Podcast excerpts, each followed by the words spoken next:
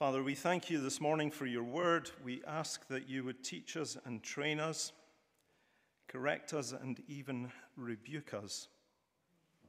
We pray that it would be a mirror to us and that we would go away changed and ready to live humbly in your service. In Jesus' name we ask. Amen.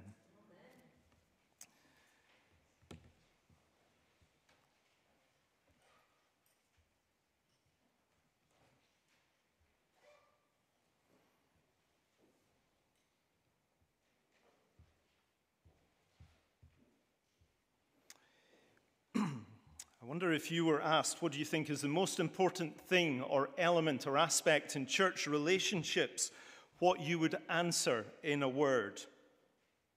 I'm not sure that we would come up with uh, the answer that Jesus gives in these verses. The quality that he wants to see most in his disciples and in his church, the people that he is gathering. In a word, it's humility.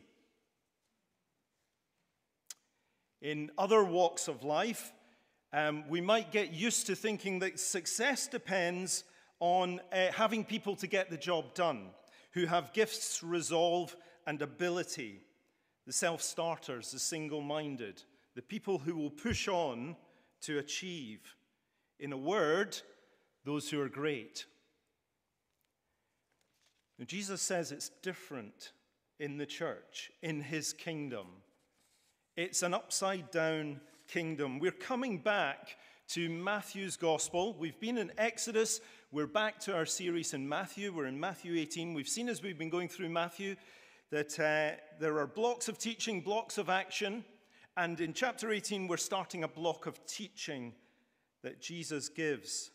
And it's triggered by this question from his disciples. At that time, verse 1, the disciples came to Jesus and asked, Who then is the greatest in the kingdom of heaven. They understand in some way how great Jesus is, and they're, they're there at the start with him. And so perhaps we can forgive them for thinking, well, I, wonder who else is greater. I wonder where we fit. Um, Jesus has said, back one page in chapter 16, um, Jesus has talked, uh, verse 18, about building his church a new community around him. And now in chapter 18, we're getting a feel for what that community will look like. The community, the church that Jesus builds and gathers. And this morning, I want us to see, um, by way of just mapping out where we're going, we're going to see what God values in his people. That's sort of the big headline, the insight to hold on to. And then three implications that flow from that one to do with how we welcome one another, one to do with our own discipleship and it being wholehearted in it, and then lastly, shepherdly care for one another. These things, how they flow from understanding how God values individual Christians. So, in this first section, in verses 1 to 4, I want us to see that kingdom people seek humility not greatness. Kingdom people seek humility, not greatness. The disciples, their question is concerned with greatness. Jesus brings a child and puts him in the middle, him or her in the middle of the group. And verse 3, he says, Truly I tell you, unless you change and become like little children, you will never enter the kingdom of heaven. What is he trying to push home with them? Well, verse 4 clarifies it again. Who, therefore, whoever takes the lowly position of this child is the greatest in the kingdom of heaven. You see, in those days, in Jewish society, children were of no importance other than being a responsibility. Um, they were subject to the authority of the elders, they were not to be taken seriously except as a responsibility, one to be looked after, but not one to look up to, is how one commentator puts it. And in verse 3, Jesus says very strongly to his disciples, Unless you change and become like little children, you will never enter the kingdom of heaven. So, disciples should become like children, having the same status, being insignificant, unimpressive, willing to be nobodies. So, for the disciples, then and now, there is a call to action change and become. Take this lowly position. And this, of course, fits with what Jesus has been telling his disciples about following him. So, if you just flick back again to chapter 16, you can see in verses 24 and 25 how he describes someone starting the Christian life and continuing. Jesus said to his disciples, verse 24, Whoever wants to be my disciple must deny themselves and take up their cross and follow me. Verse 25 For whoever wants to save their life will lose it. But whoever loses their life for me will find it. So the Christian is called to lose their life to follow Jesus. So, what Jesus is saying to the disciples here fits with what he's already said about discipleship. And of course, it fits with already with what we know of Jesus. And what we were reminded of from Philippians 2 about he, how he humbled himself and was obedient even unto death. And so, if that is true of our Master, then the community that he is building will be shaped by him and in his likeness. And so it's a community that will be concerned with humility, not greatness. The moment we aspire to greatness, something like this happens. We climb up, and all of a sudden we think more of ourselves, concerned with recognition and accolades. And of course, the whole time, what's happening is as we raise ourselves up, we put ourselves above others and start to look down on others as we play a game of comparisons. And Jesus says there's absolutely no place for that amongst his people. He calls them to humility. Now, what lies behind that striving for recognition? I wonder if for lots of us it is to do with comparing ourselves to those we're alongside, or perhaps seeking approval from others. And yet, we're told here what God values in his people those who take the lowly position. I wonder if you're following Jesus, if this will be enough for you this morning. Or will we always be wanting something more? That's the tug I feel often in my own heart. Wanting something more than just this. And yet, Jesus says that those who are following him are to be like children, and of course, that they are children of the one true and living God. I wonder if this will be enough for us in terms of status and importance and greatness. To be a child of God is to be utterly secure, accepted by Christ. Where others have to have recognition and success and achievement just to keep face, it's because they have no ultimate security to fall back on. But for the Christian, no matter how we are viewed by the world, we have utter security because of Christ.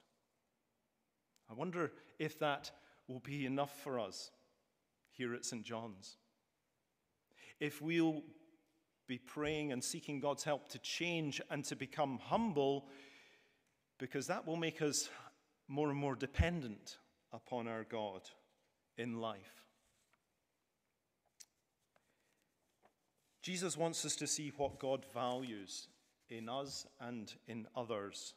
He values the little ones, be it children or be it those who are seen as unimportant or insignificant.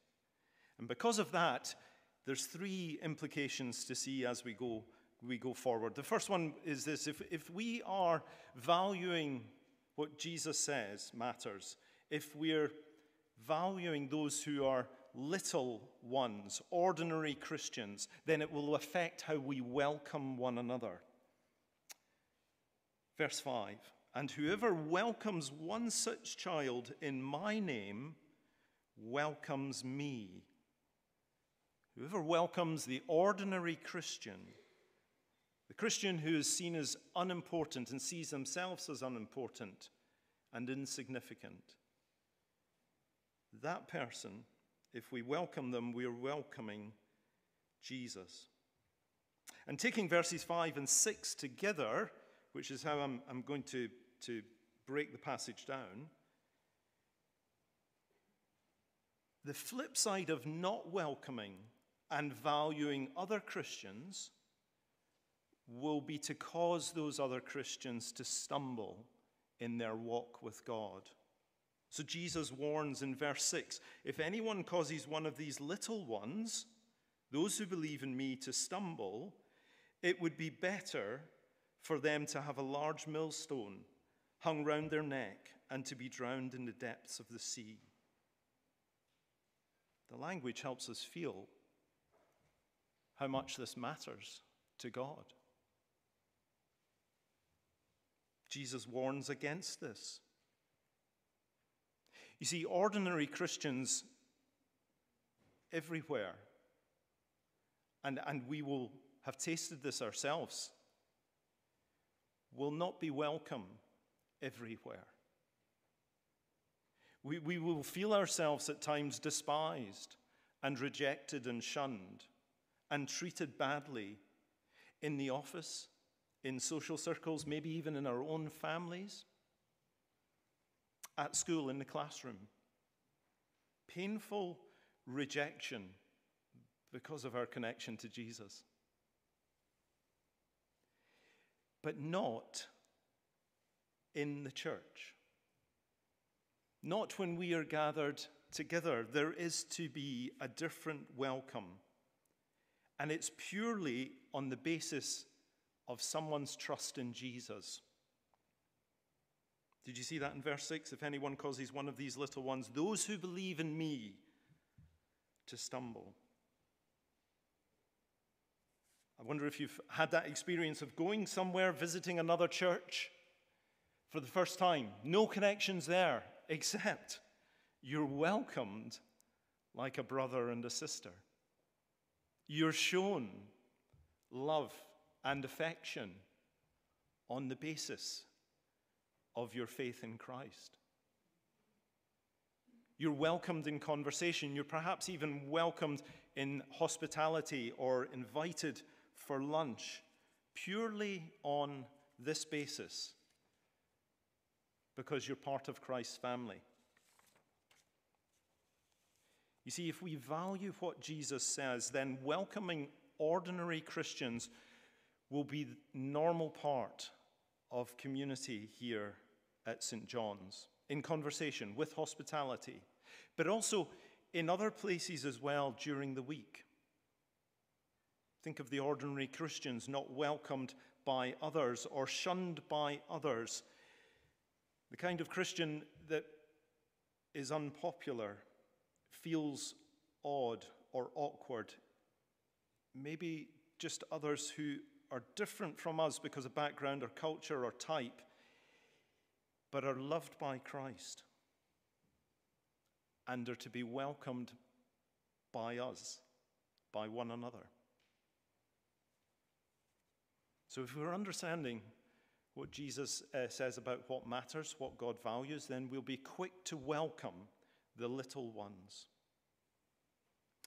But moving on to, to verses 7 to 9. If we're understanding what Jesus says about the little ones, about Christians round us, then our discipleship will be marked by wholeheartedness. Wholeheartedness. Jesus is calling his disciples in these verses, 7 to 9, to wholehearted change wholeheartedness. It's reflected really in the language of these verses. Let me read again verse 7. Follow along. Woe to the world because of the things that cause people to stumble. Such things must come, but woe to the person through whom they come. If your hand or your foot causes you to stumble, cut it out, cut it off, and throw it away. It is better for you to enter life maimed or crippled than to have two hands or two feet and be thrown into eternal fire. And if your eye causes you to stumble, gouge it out and throw it away. It is better for you to enter life with one eye than to have two eyes and be thrown into the fire of hell. Drastic action, Jesus says, is required in discipleship. Verse 8 cut it off. Amputation. Verse 9 gouge it out. Be ruthless about the things that make us or others stumble. As Jesus says, better to enter life, he says it twice, than not be changed. And in verse 8, be thrown into eternal fire. Verse 9, the fire of hell. He wants his disciples to take this seriously the need for wholeheartedness. We must know that when we sin, or when we know that we've caused others to stumble, there is forgiveness. And the next section will, will make that really clear to us that it's needed and part of being in a church family. But we must also know that discipleship means wholehearted change. If we're going to live with Jesus as our Lord, the Lord who saved us, then he calls us to change, to be a people marked by wholeheartedness, looking to Jesus to help us to repent and to grow. Turn back with me to the second reading, page 1179, and just see in Philippians what is described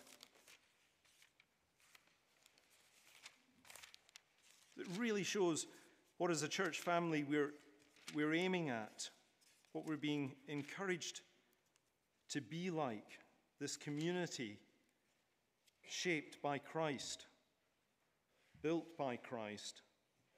So, Philippians chapter 2, verse 3 do nothing out of selfish ambition or vain conceit. Rather, in humility, value others above yourselves not looking to your own interests, but each of you to the interests of others.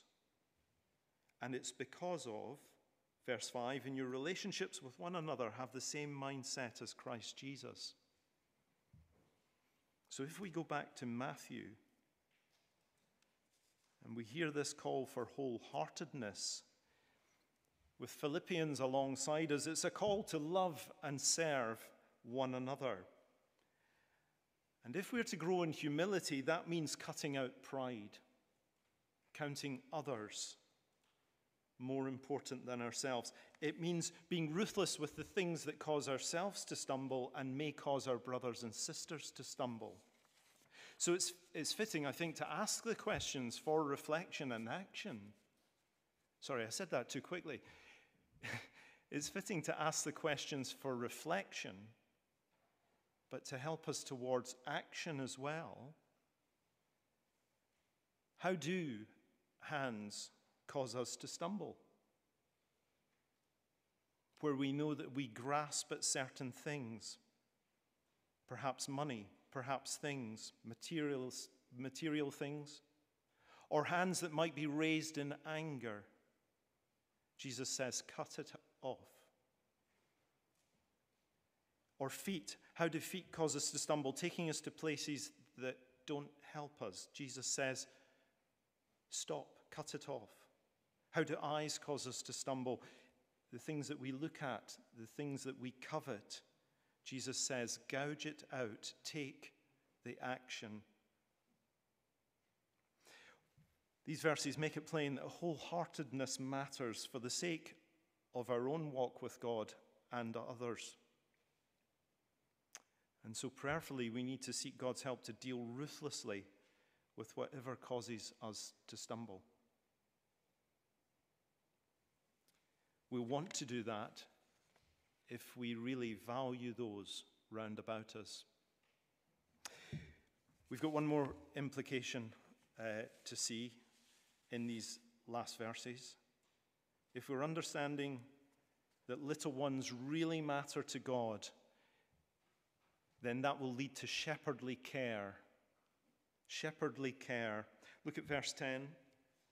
See that you do not despise one of these little ones, for I tell you that their angels in heaven always see the face of my Father in heaven.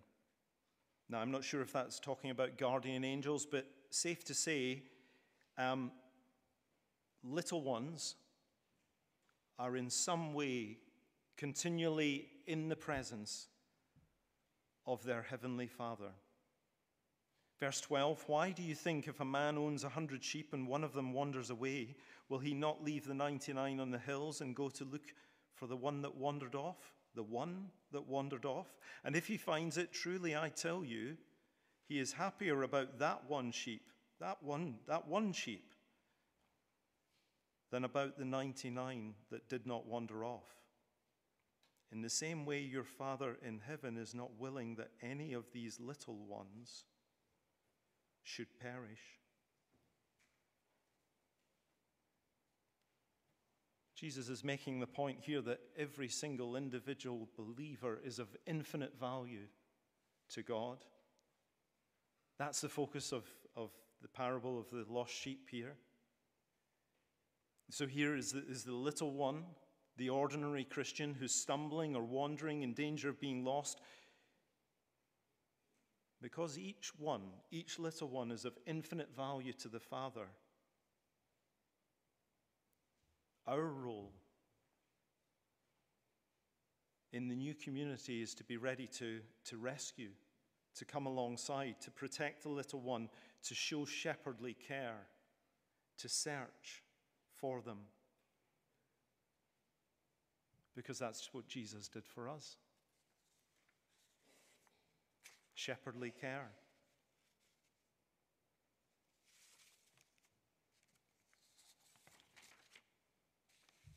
It's a great corrective, isn't it? To know that this is how God feels about little ones, about individual believers. It's a great encouragement if we're feeling our littleness this morning. How he values his children. But it's a great corrective to not be doing verse 10, despising or looking down on any other Christian. Wherever we are with Christians, these verses show what God values and how we are to be a community shaped by them. So, will we ask God to grow us to have this concern for the little ones, for the lost, for those that the world sees as the last? Will we be looking out and noticing who's not here or who's not at our group? individuals that are perhaps only known to us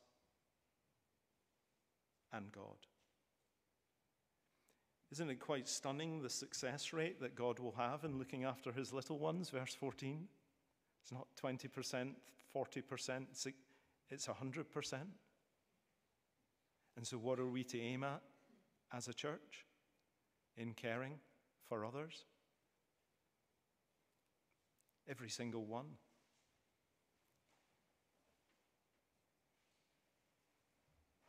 Because these verses show how every single one matters to God. So learn and ask God to teach us and change us what matters to Him so that here there will be a ministry of care for all believers, a ministry of concern that we'll be wholehearted about our own walk so that others don't stumble. And shepherdly care for all. Let's pray.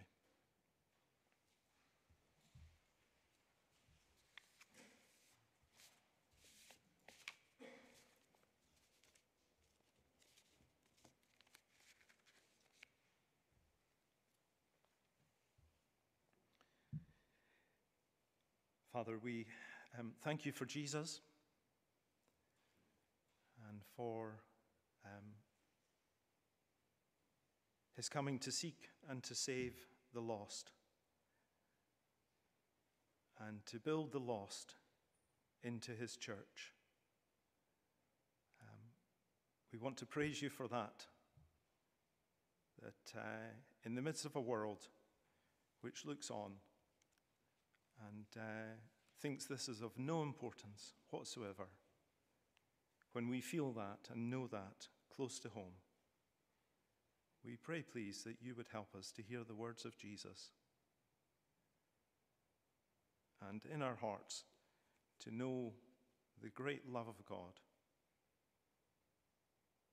And we pray, please, that we would remain unchanged, but that you would help us to grow in humility, in love and concern for our brothers and sisters. In Jesus' name we pray.